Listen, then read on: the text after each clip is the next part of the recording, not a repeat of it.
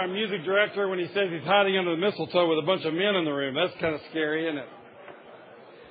Well, you know, we normally take this uh, take this Thursday off, the one right before Christmas, but I didn't want to do that this year because we've got this great Christmas story about the beheading of John. And you can you can tell folks, yeah, we, we really celebrated Christmas at Amen this morning. We talked about that sexy little tart, uh, Herodias' daughter, and Herodias, that evil woman, and Herod, who who wanted to behead John. That was our Christmas story today. So if you'll turn to Mark chapter 6, we'll have this little Christmas story.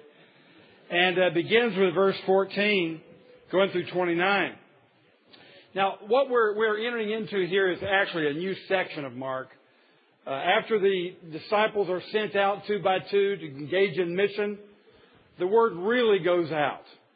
And Herod, who is the, the ruler over this part of Galilee and Perea, which covers all of Galilee and then goes down a thin little strip all the way down uh, to the Dead Sea, actually, on a thin little strip around the Jordan.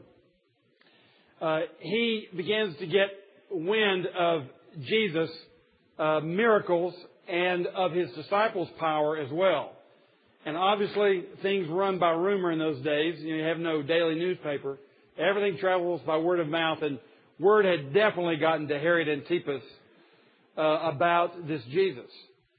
And Herod is immediately concerned about it. We'll see why. I mean, for a number of reasons.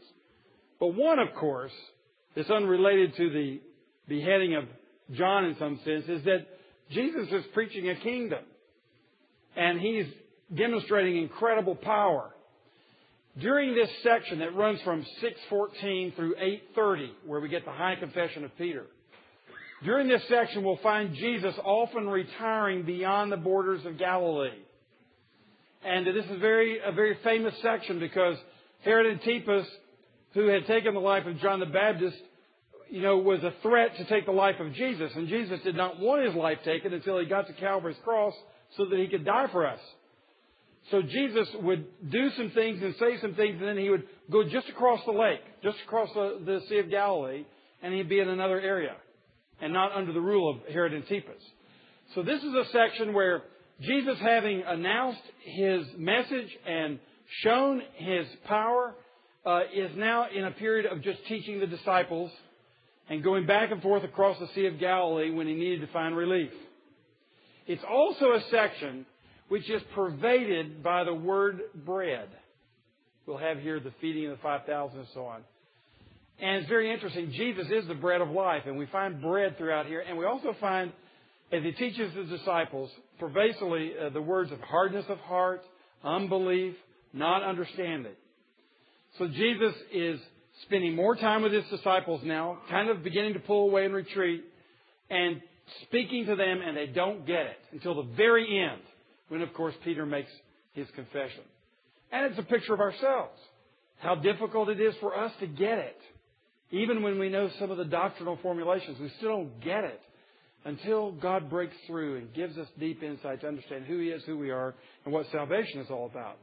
But it begins now with this story of Herod getting the news, hearing about Jesus, and then we recall what he did to John the Baptist. And we're going to see why that story is put in here at this point. Well, let's pick up then with Mark chapter 6, verse 14. Let's read through verse 29.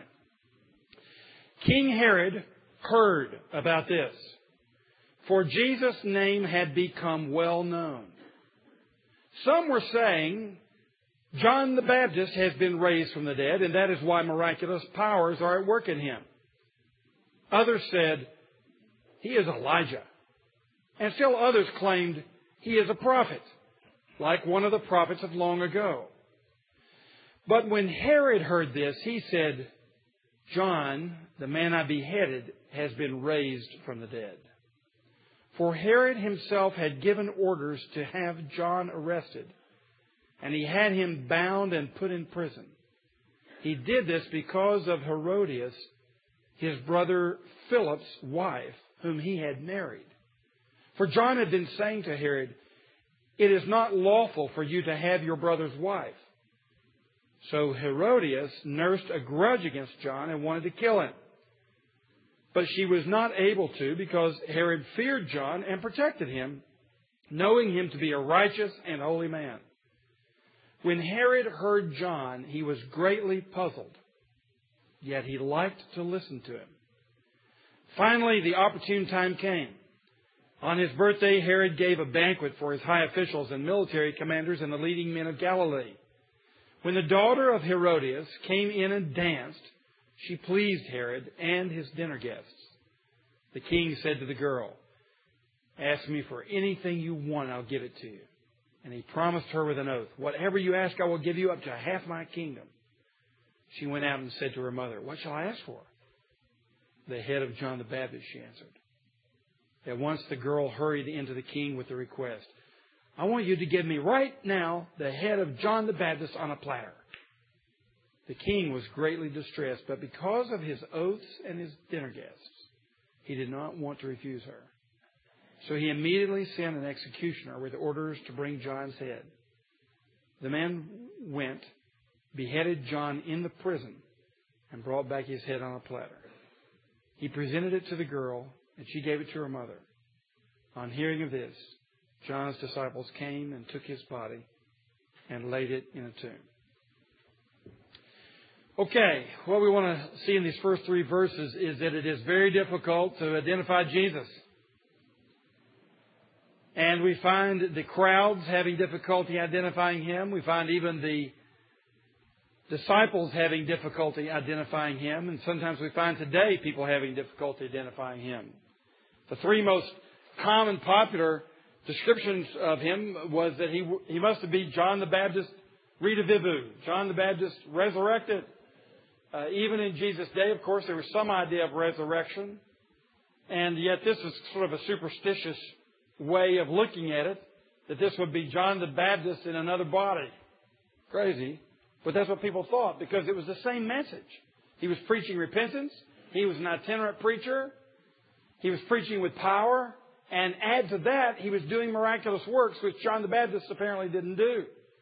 So it looked like it was just John the Baptist taken up to a new level. That's what some people thought. Some people thought that it was Elijah because you may remember in our study of the minor prophets, those of you who were with us, we saw the very end of the minor prophets, we're told that this Elijah figure, Elijah himself, will return. And he will, he will be the forerunner for the Messiah. He will proclaim uh, the kingdom that is coming. Some say, well, this is it. This is the Elijah that was promised. They thought Jesus was Elijah, just like some thought that John the Baptist was Elijah. And then thirdly, some just thought he was one of the prophets. Because there were some sort of uh, myths that Jeremiah or Moses or others would come back as well.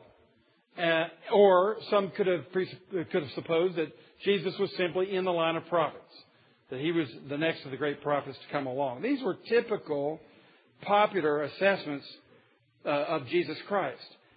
And they couldn't quite get the full story about Christ. But on the other hand, if you called Jesus a prophet, you're correct. He was a prophet.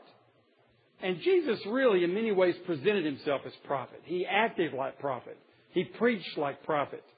He used analogies like prophets. He quoted the prophets. So, in one sense, uh, it is accurate to say that Jesus is a prophet. Problem is, it's just not the whole story.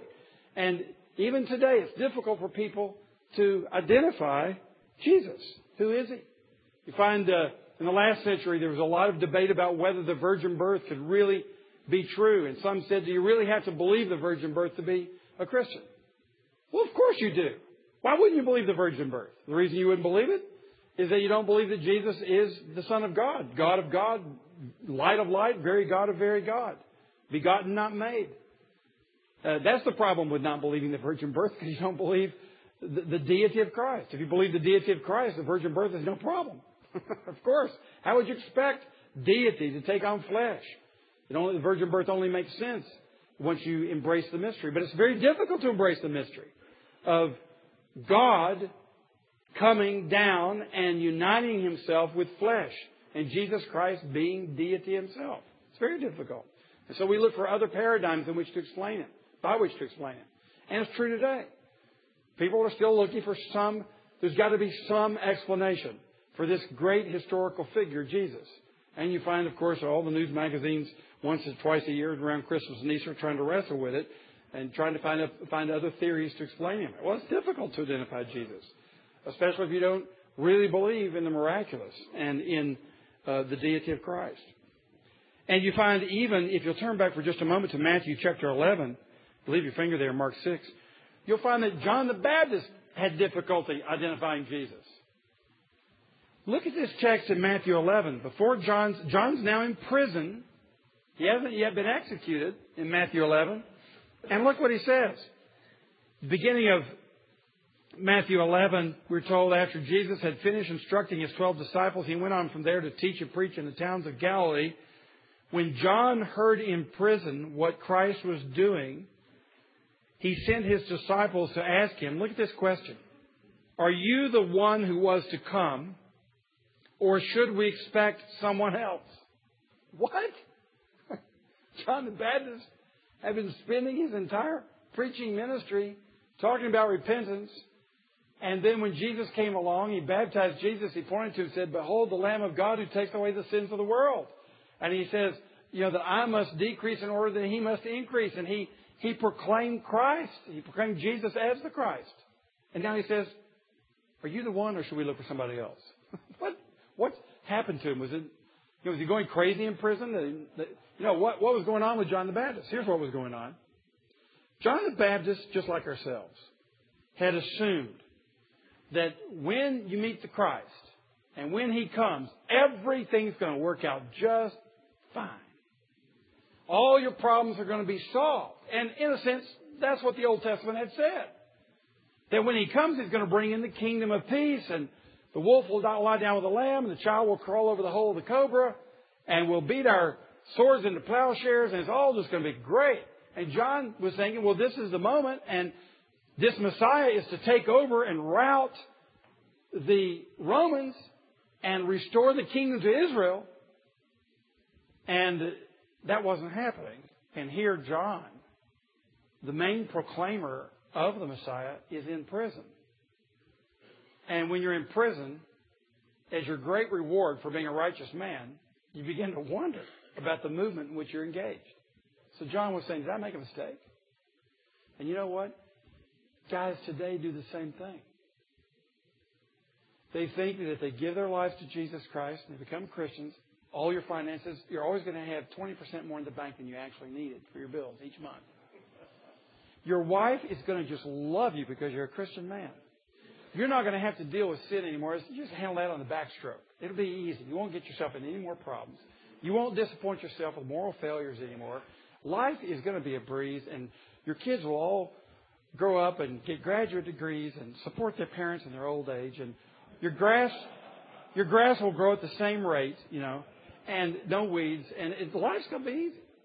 And then you find life is still hell in this in this world, and uh, begin to say, "Is this did I, did I pick the wrong religion or something? What's the deal here?"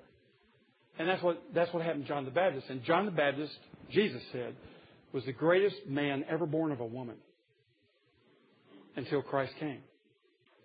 Here was a man who was the last of the Old Testament prophets, and he was the greatest of them all. And he gets confused. So don't feel badly about it. Well, maybe you can feel badly about it, but just remember John had to feel badly about it too. Uh, but anyway, look at this. He said, Should I expect someone else? And look what Jesus said. Go back he says to his disciples, and report to John what you hear and see. The blind receive sight. The lame walk.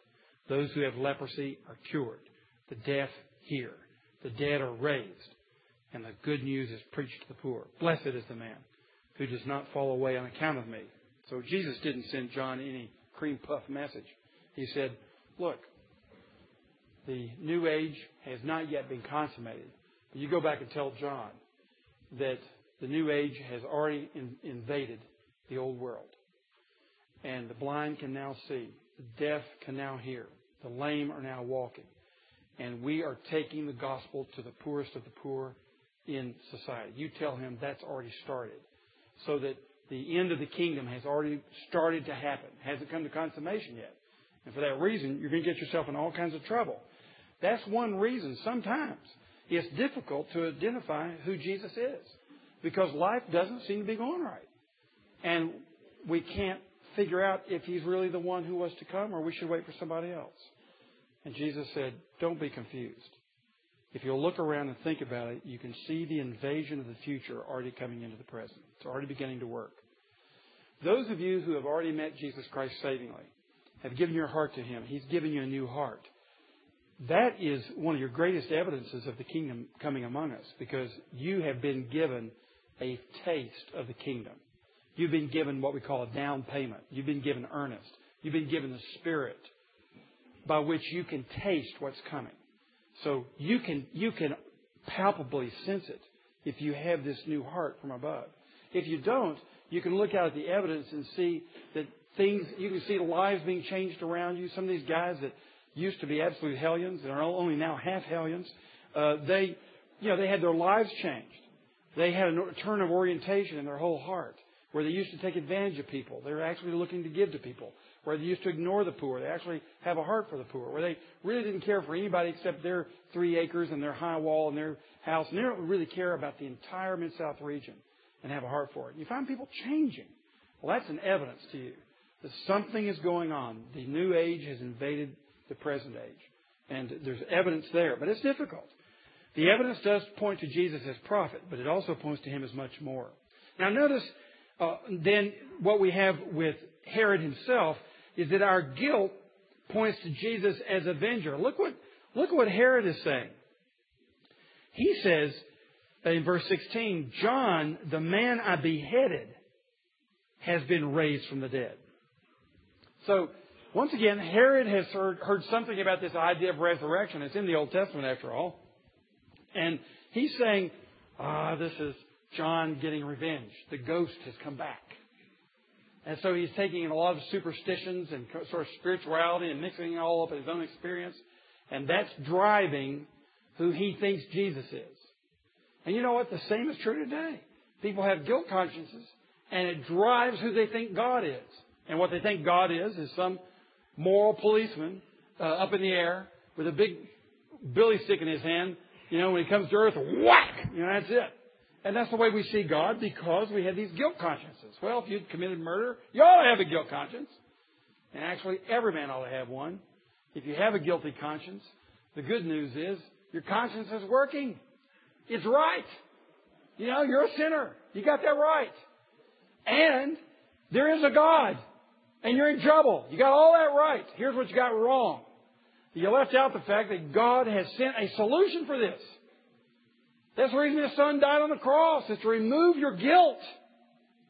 So yes, your conscience is to work, but it's not to condemn you if you know Jesus Christ. That's the glory of knowing Christ, is that He sets you free from the judgments of your own conscience. Now you have to cultivate that because we've learned habits of condemning others and condemning ourselves for so many years. We have to learn new habits, but you learn habits to take off the condemnation from yourself and from other people. But it begins with yourself. Herod had not received a Savior. He was not trusting in the atonement that God would offer for sinners. He was dealing with his own conscience, and therefore that's going to dictate how he sees Jesus Christ. And it's the same today. Men will distort who Christ is because of their own whacked out consciences and their own guilt complexes. And guilt is extraordinarily powerful. As I've told you before, uh, some psychiatrists will say that 70 or 80% of the problems they deal with with their clients would be solved if they knew that their sins were forgiven. It's amazing, amazing how the neurosis and all the, the psychological disorders are largely driven by guilt. That's the reason that Christ is so important to a person's own sense of well-being because he deals with that internal self-condemning conscience. Well, that's what was driving Herod's view. He says this must this must be John the Baptist come back. It'd be kind of like uh, taking your worst enemy who died, you know, and being spooked because you think everybody, every time you see someone, that's, that's that guy coming back. Well, it is difficult to identify Jesus. But secondly, in, in the major part of this text, we're going to see it is more difficult to identify with Jesus. Yes, it is difficult to identify Jesus. I do, I do have sympathy for you if you haven't yet identified Him as Lord and Savior because uh, you know, in dealing with all the intellectual issues and then dealing with your own resistance to the reality of Christ, it's difficult. But it's even more difficult to identify yourself with His name and take His name upon you and walk in His steps. And after all, gentlemen, this is what this is all about. Because you notice in this text some amazing parallels. You have, for example, Herod here who recognizes, Herod Antipas here recognizes John as a righteous person. He's drawn to his teaching because he hears some truth in it, but he's puzzled by it. And he's ambivalent about it. But he knows that something's going on there. Have you ever been in that kind of a shape? You know that the preacher's saying something that's useful, kind of drawn to it. You want to hear it, but you're not ready to identify with it or to fulfill the consequences or to fulfill the directions that are in the preaching. But you kind of, you know that you're dealing with something true here, but you don't want to give yourself to it yet. That's where Herod was. And it's interesting because with this case of Jesus Christ before Pilate, Pilate himself knew that Jesus was innocent and declared him so. So both, you see a parallel here with John the Baptist and Jesus. You also see a parallel with Herod in some senses not wanting to, well, he didn't want to kill John the Baptist, but Herodias was the one who had an implacable hatred toward John the Baptist, and Herod eventually gave in. Same with Pilate. He gave in to the clamoring of the people uh, to kill Jesus. He did not himself uh, want to kill Jesus, but he gave in to it. And you find him giving in to the, uh, yielding to the demands of others. So you find so many parallels here, and it's meant to be that way. For example, if you'll turn over to Mark chapter 9, you'll see a comment that Jesus makes.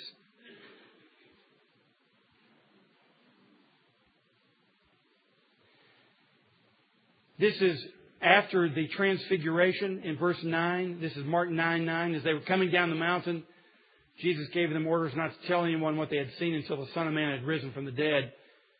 They kept the matter to themselves, discussing what rising from the dead meant. And then they asked him, Why do the teachers of the law say that Elijah must come first? And Jesus replied, To be sure, Elijah does come first and restores all things. Why then is it written that the Son of Man must suffer much and be rejected? But I tell you, Elijah has come, and they have done to him everything they wished, just as it is written about him. So before Jesus makes his way to the cross, he points to the, to the Elijah, John the Baptist, so they did whatever they wanted to do to him.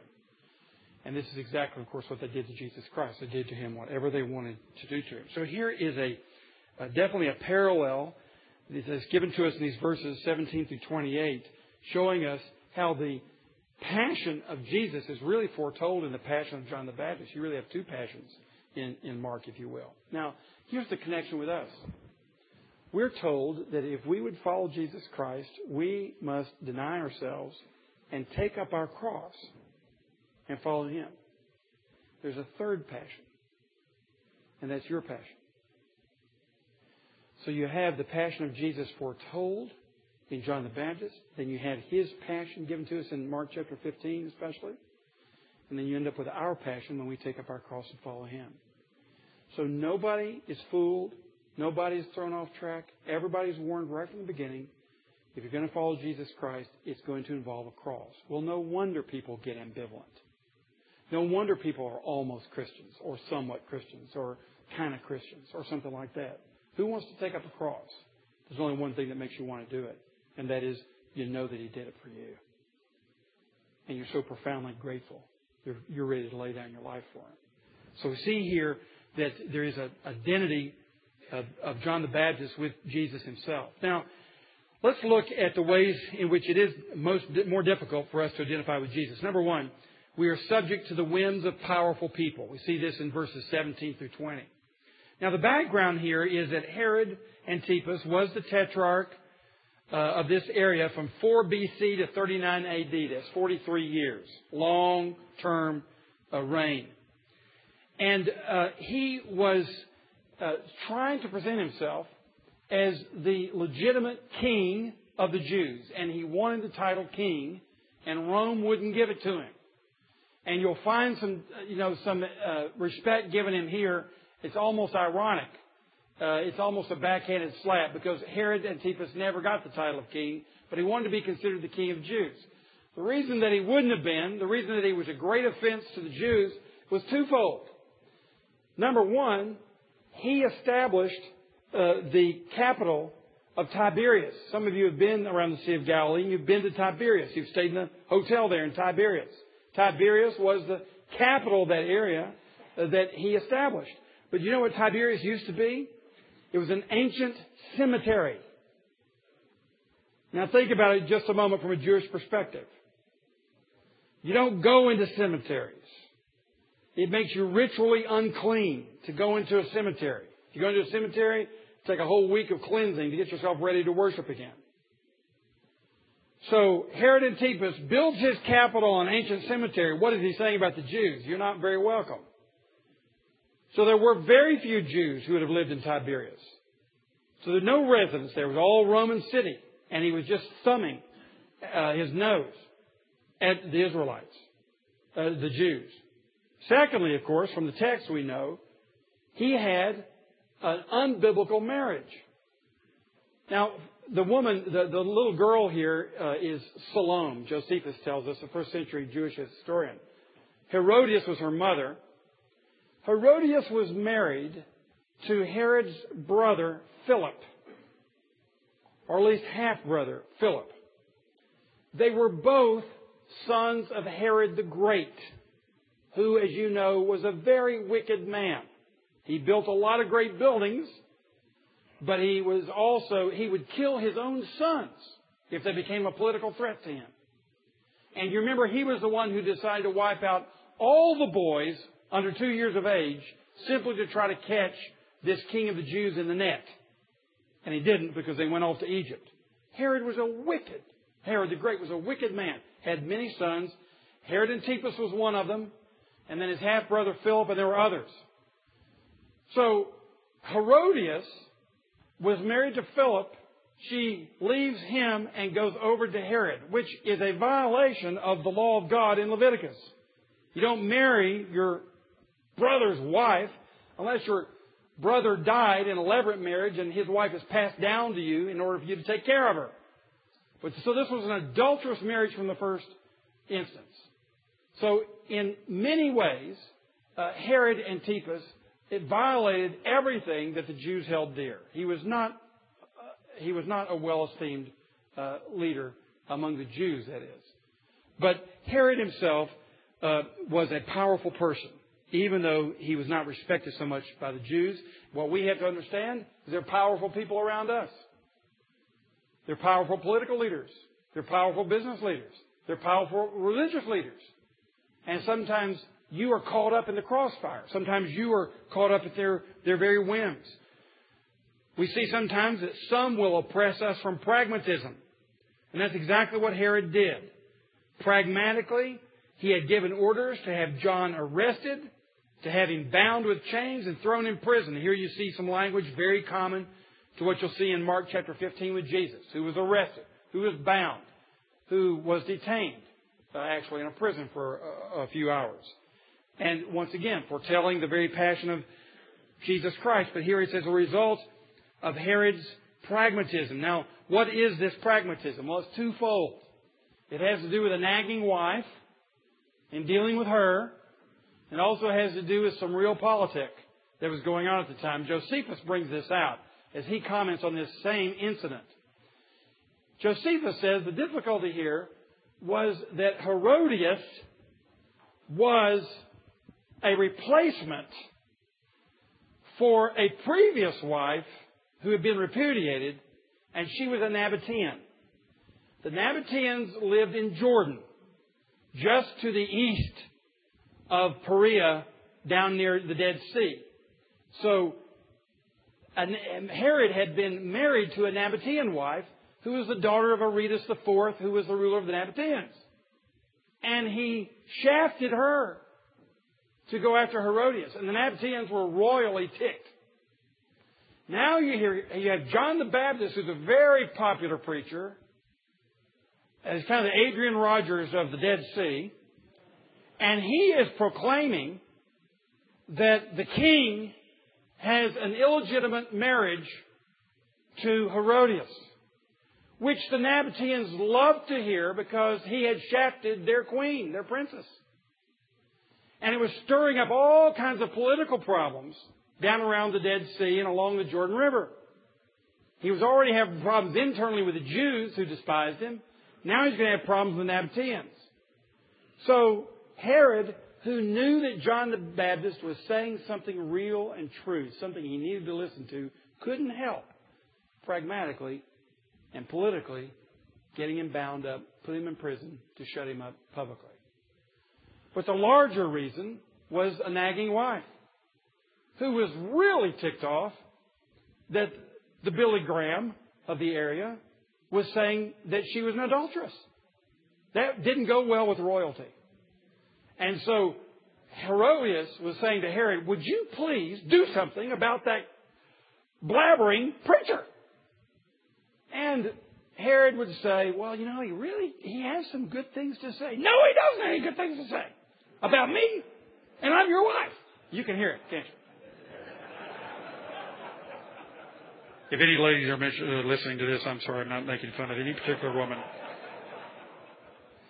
Uh, so you can you can hear the dialogue, can't you? So you know, poor guy doesn't have any choice, does he? So he he decides to bind up John the Baptist. Pure pragmatism. And you know, I can see it happening all over the world.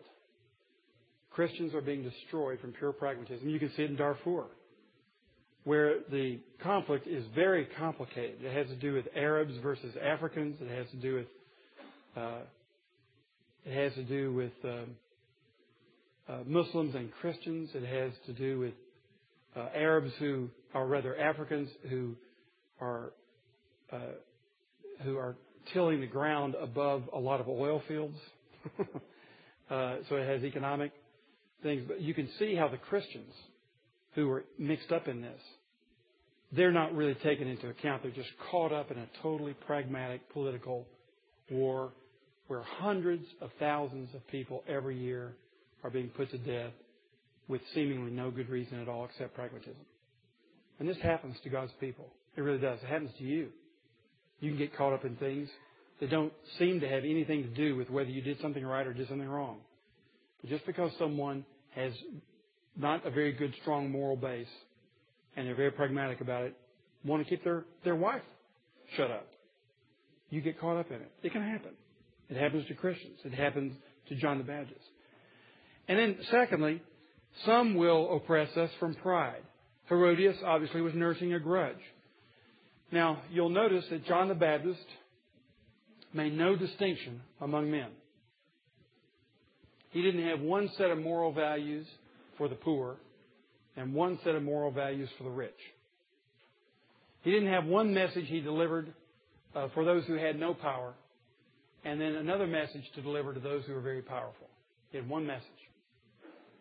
It was a message of the Word of God fulfilled in the Messiah. That was his message. His message was one of repentance to everybody.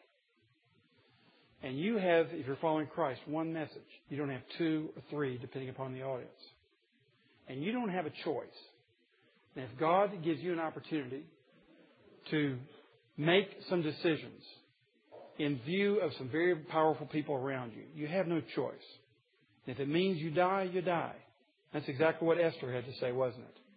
That if I die, I die. But I must go in before the king and ask for his for my people before the king. And she risked her life. If you must die, you must die.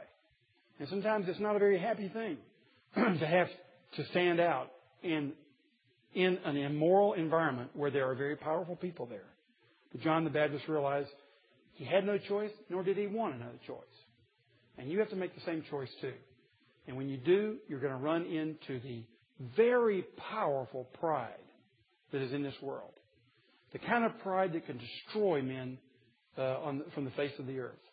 And that's exactly what happened to John the Baptist.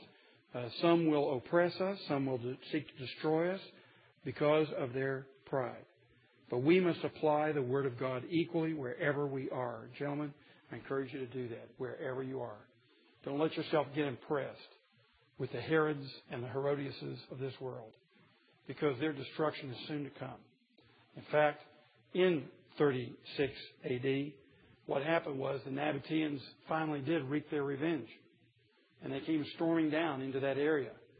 Herod was taken out of there and shipped off to Gaul, where he eventually lost his life. And the folks in that area said, mm-hmm, Nabateans have come back to avenge the death of John the Baptist.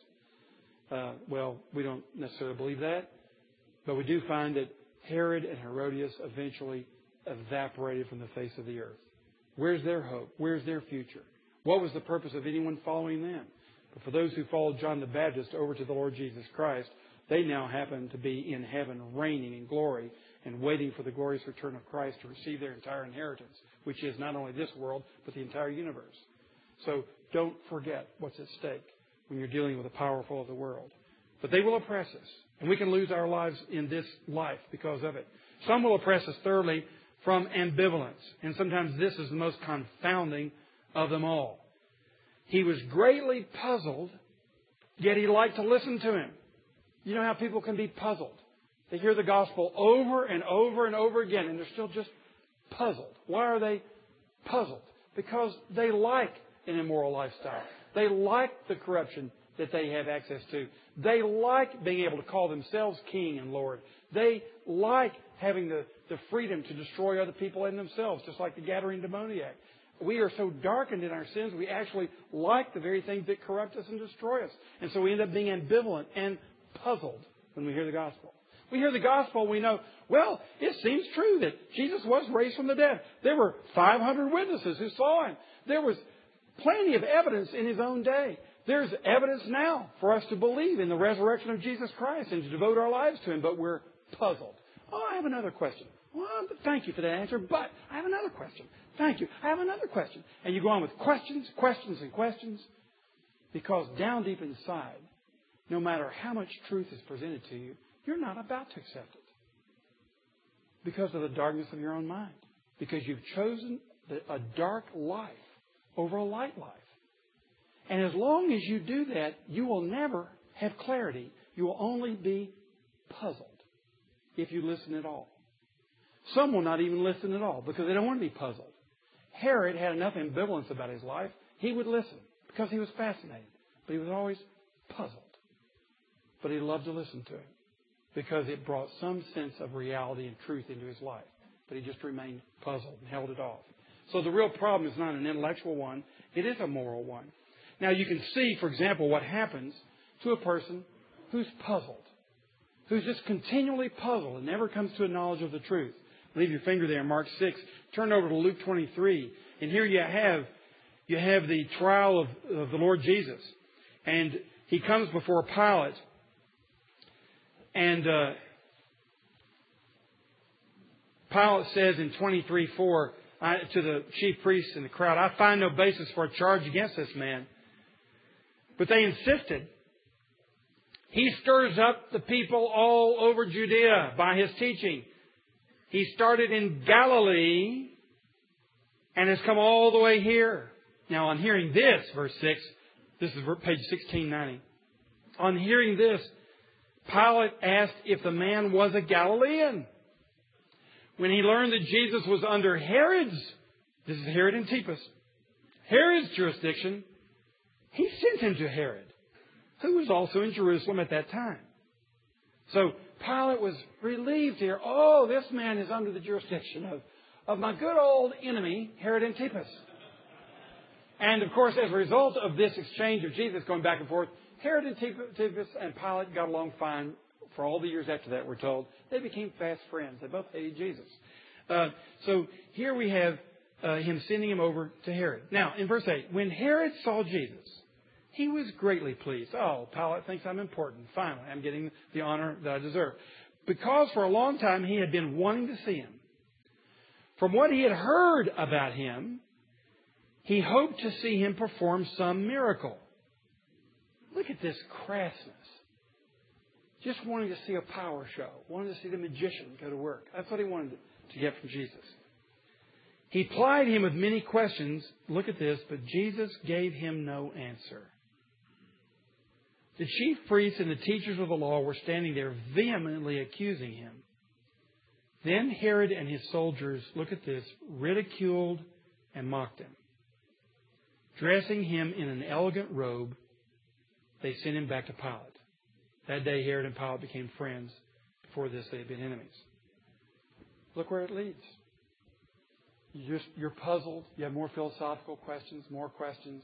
Enough truth has been presented to you to make it very obvious Jesus Christ is Lord.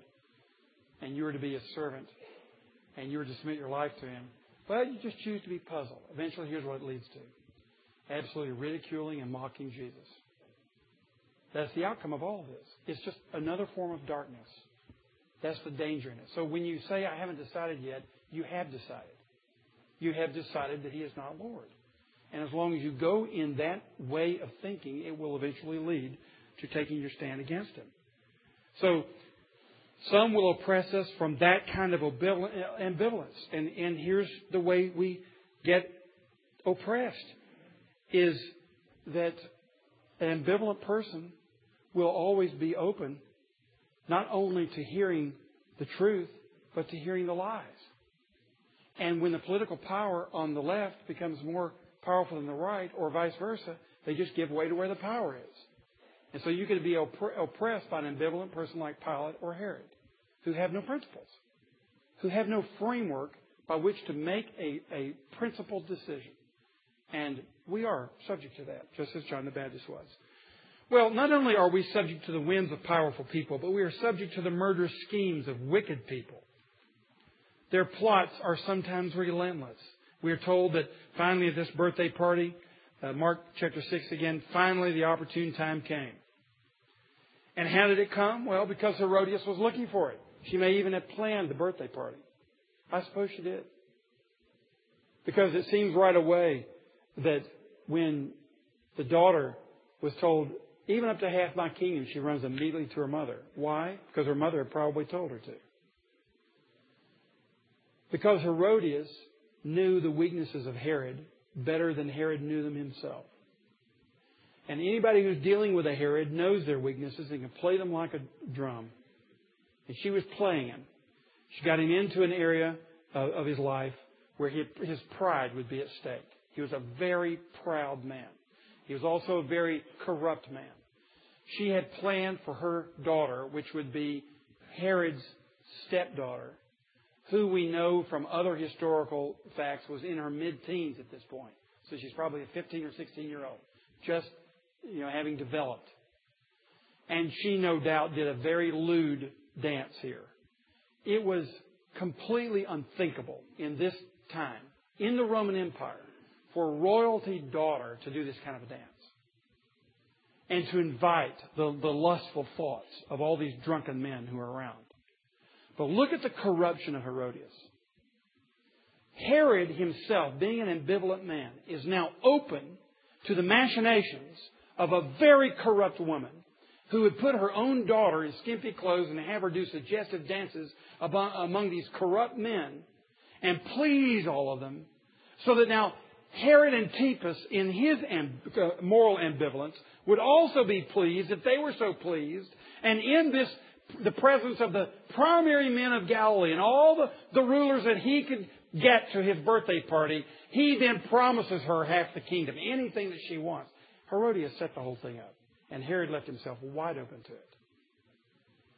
And we're subject to it. That's the point that Jesus is making because we live in a corrupt world. Their plots are sometimes relentless, and here it came, the opportune time. Secondly, their plots are sometimes outrageously evil, as this one was. This little girl was dancing. Herodias had plotted it out, completely corrupt. I want you to give me right now, she said, the head of John the Baptist on a platter. How wicked can it be? Stepfather, right now, on a platter. To be offered up like the main course at a banquet, on a platter. I want the head of the greatest man who has ever lived in history. How corrupt. You see the darkness of this world, and what we are seeing is this is what Jesus faced, it's what John the Baptist faced, and brothers, it's what you're going to face too, and I'm going to face. Don't be naive about it. Yes, the kingdom has already invaded this world, but we're still in this world. And so when you face things like this, just realize this is what we're called to walk through. These are the people we're called to minister to.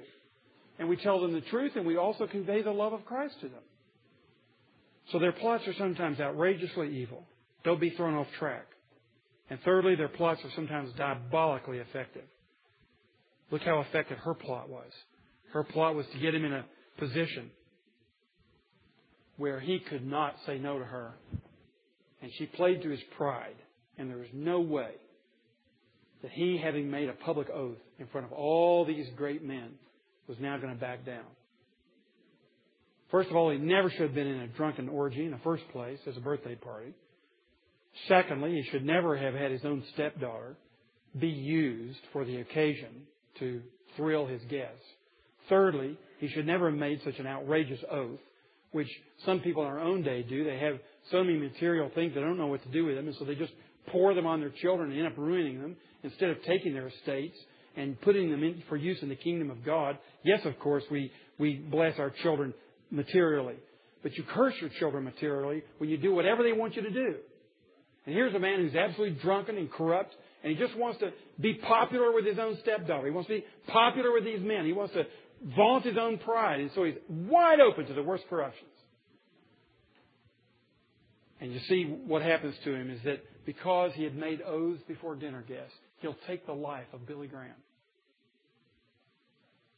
Because of his own pride, he would do that. That's exactly what he did.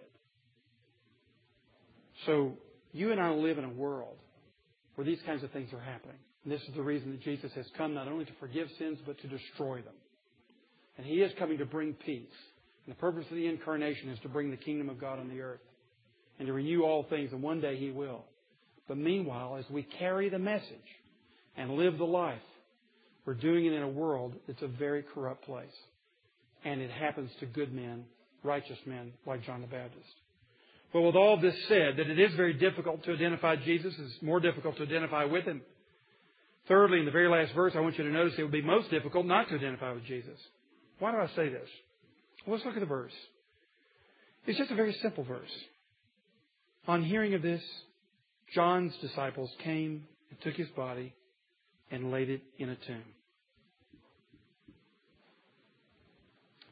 You will find a very similar verse in chapter 15, verse 46. That they took the body of Jesus, Joseph of Arimathea did, and respectfully took it and laid it in a tomb. This is intentionally parallel, as we have said, with everything about Jesus. And everything about Jesus through Saturday night looked like that the followers of Jesus were a bunch of idiots. Mary Magdalene was an idiot. Mary, the mother of Jesus, was an idiot. Peter, James, and John were idiots. Because of all the, the grand things that they had proclaimed and all the hopes and dreams that Jesus had promised and they had attached their hearts to, he's now dead and gone and cursed because he died on a cross. And cursed is any man who dies on a cross, we're told in the Old Testament. Total loss until Sunday morning. Total gain. Through his resurrection, we understand the meaning of his incarnation. Through his resurrection, we understand the meaning of his death. Through his resurrection, we understand the meaning of his perseverance through all kinds of evil and wickedness. Through his resurrection, we understand the meaning to eternal life. And when you take that blessed body of a saint and commit it to the ground, earth to earth, ashes to ashes, and dust to, dust. You commit it to the ground in the hope, the blessed hope, the sure and certain hope of the resurrection to eternal life. It is not the end when we come to our funerals. And that's the reason it's such a blessed thing to see so, so many of you at funerals. Why is it important for us to go? Just like these disciples. They treated the body with respect because they respected the man who lived in that body. And they treat that body with respect because they have a living hope that that body is coming back. It's going to be reconstituted. It's going to be a body like the resurrected body of the Lord Jesus Christ. And they come to console themselves and to console the family. It's a very Christian thing to do. To give yourselves to your friends who are bereaved. And to wait with them in the living hope for the resurrection to everlasting life. And I cannot imagine, gentlemen, going through a corrupt world like this one, with all the things that we see displayed for us in living color right here in this text, and having no idea for how this is going to get corrected. I cannot see living this life knowing that your life is going to end in scope of history very soon. I'm 55. How long do you think I'm going to live? Maybe 30? Maybe 20? Maybe not even 10. I'm going to die soon. I cannot imagine living in this world and thinking this is it. And when I die, that's the end of things. How hopeless, how dark. Men, of course, are justified to commit suicide. I, I think sometimes suicide is the only reasonable conclusion to not having Christ. Why would one want to go on? And yet we find it is gloriously true that Jesus Christ was raised from the dead. And so will John the Baptist. And so will I. So will you if you trust in Jesus Christ. And I would have to say, of all the difficulties in this world, the most difficult of all would be to hear this message and simply remain puzzled. To hear this message and not give yourself to the one who can raise you out of the ground. That's the most difficult thing of all. And I plead with anybody here who has not given their life to Christ. Give your life to Christ. Receive His love and forgiveness on Calvary's cross. Embrace the gift of Christmas in all its meaning. He came to save sinners. Sinners who were just as bad as Herod and Herodias. Not that they were saved, but many like them were and are. And He comes to offer that to all of us. I cannot imagine living life without it. And therefore, I plead with all of us to embrace it. For those of you who have known Him for a long time, delight yourself in the ultimate conquest over that kind of corruption and wickedness. He blows that away with the incarnation, the crucifixion, and the resurrection. He blows it away. And one day we'll see it when He comes back to restore all things. And we'll all have a very fascinating conversation with John the Baptist and a lot of other people. Let's pray. Father, we thank you for the gospel. And it is, Lord, difficult for us as sinners. In fact, it's impossible for us as sinners on our own part to believe it. And therefore, we need you to believe every day to show us the obvious that Jesus Christ has come into the womb of a virgin and has lived a perfect life and died for us on Calvary's cross and was raised to everlasting life and has prepared a place for his people. God help us to believe the truth, not just to be puzzled by it, not just to be entertained by it, but to be transformed by it. God, speak to our hearts this morning that we may open our souls to every gift you would give us, especially the gift of your own Son, which we celebrate during this time of year in a special way. And Father, thank you that you've given a rich and wondrous promise so that even now we can still wait knowing that John the Baptist will be raised from that tomb just as Jesus was raised from his. And so shall we. And with thanksgiving and gratitude, we pray this prayer in Jesus' name. Amen. God bless you, gents. Merry Christmas.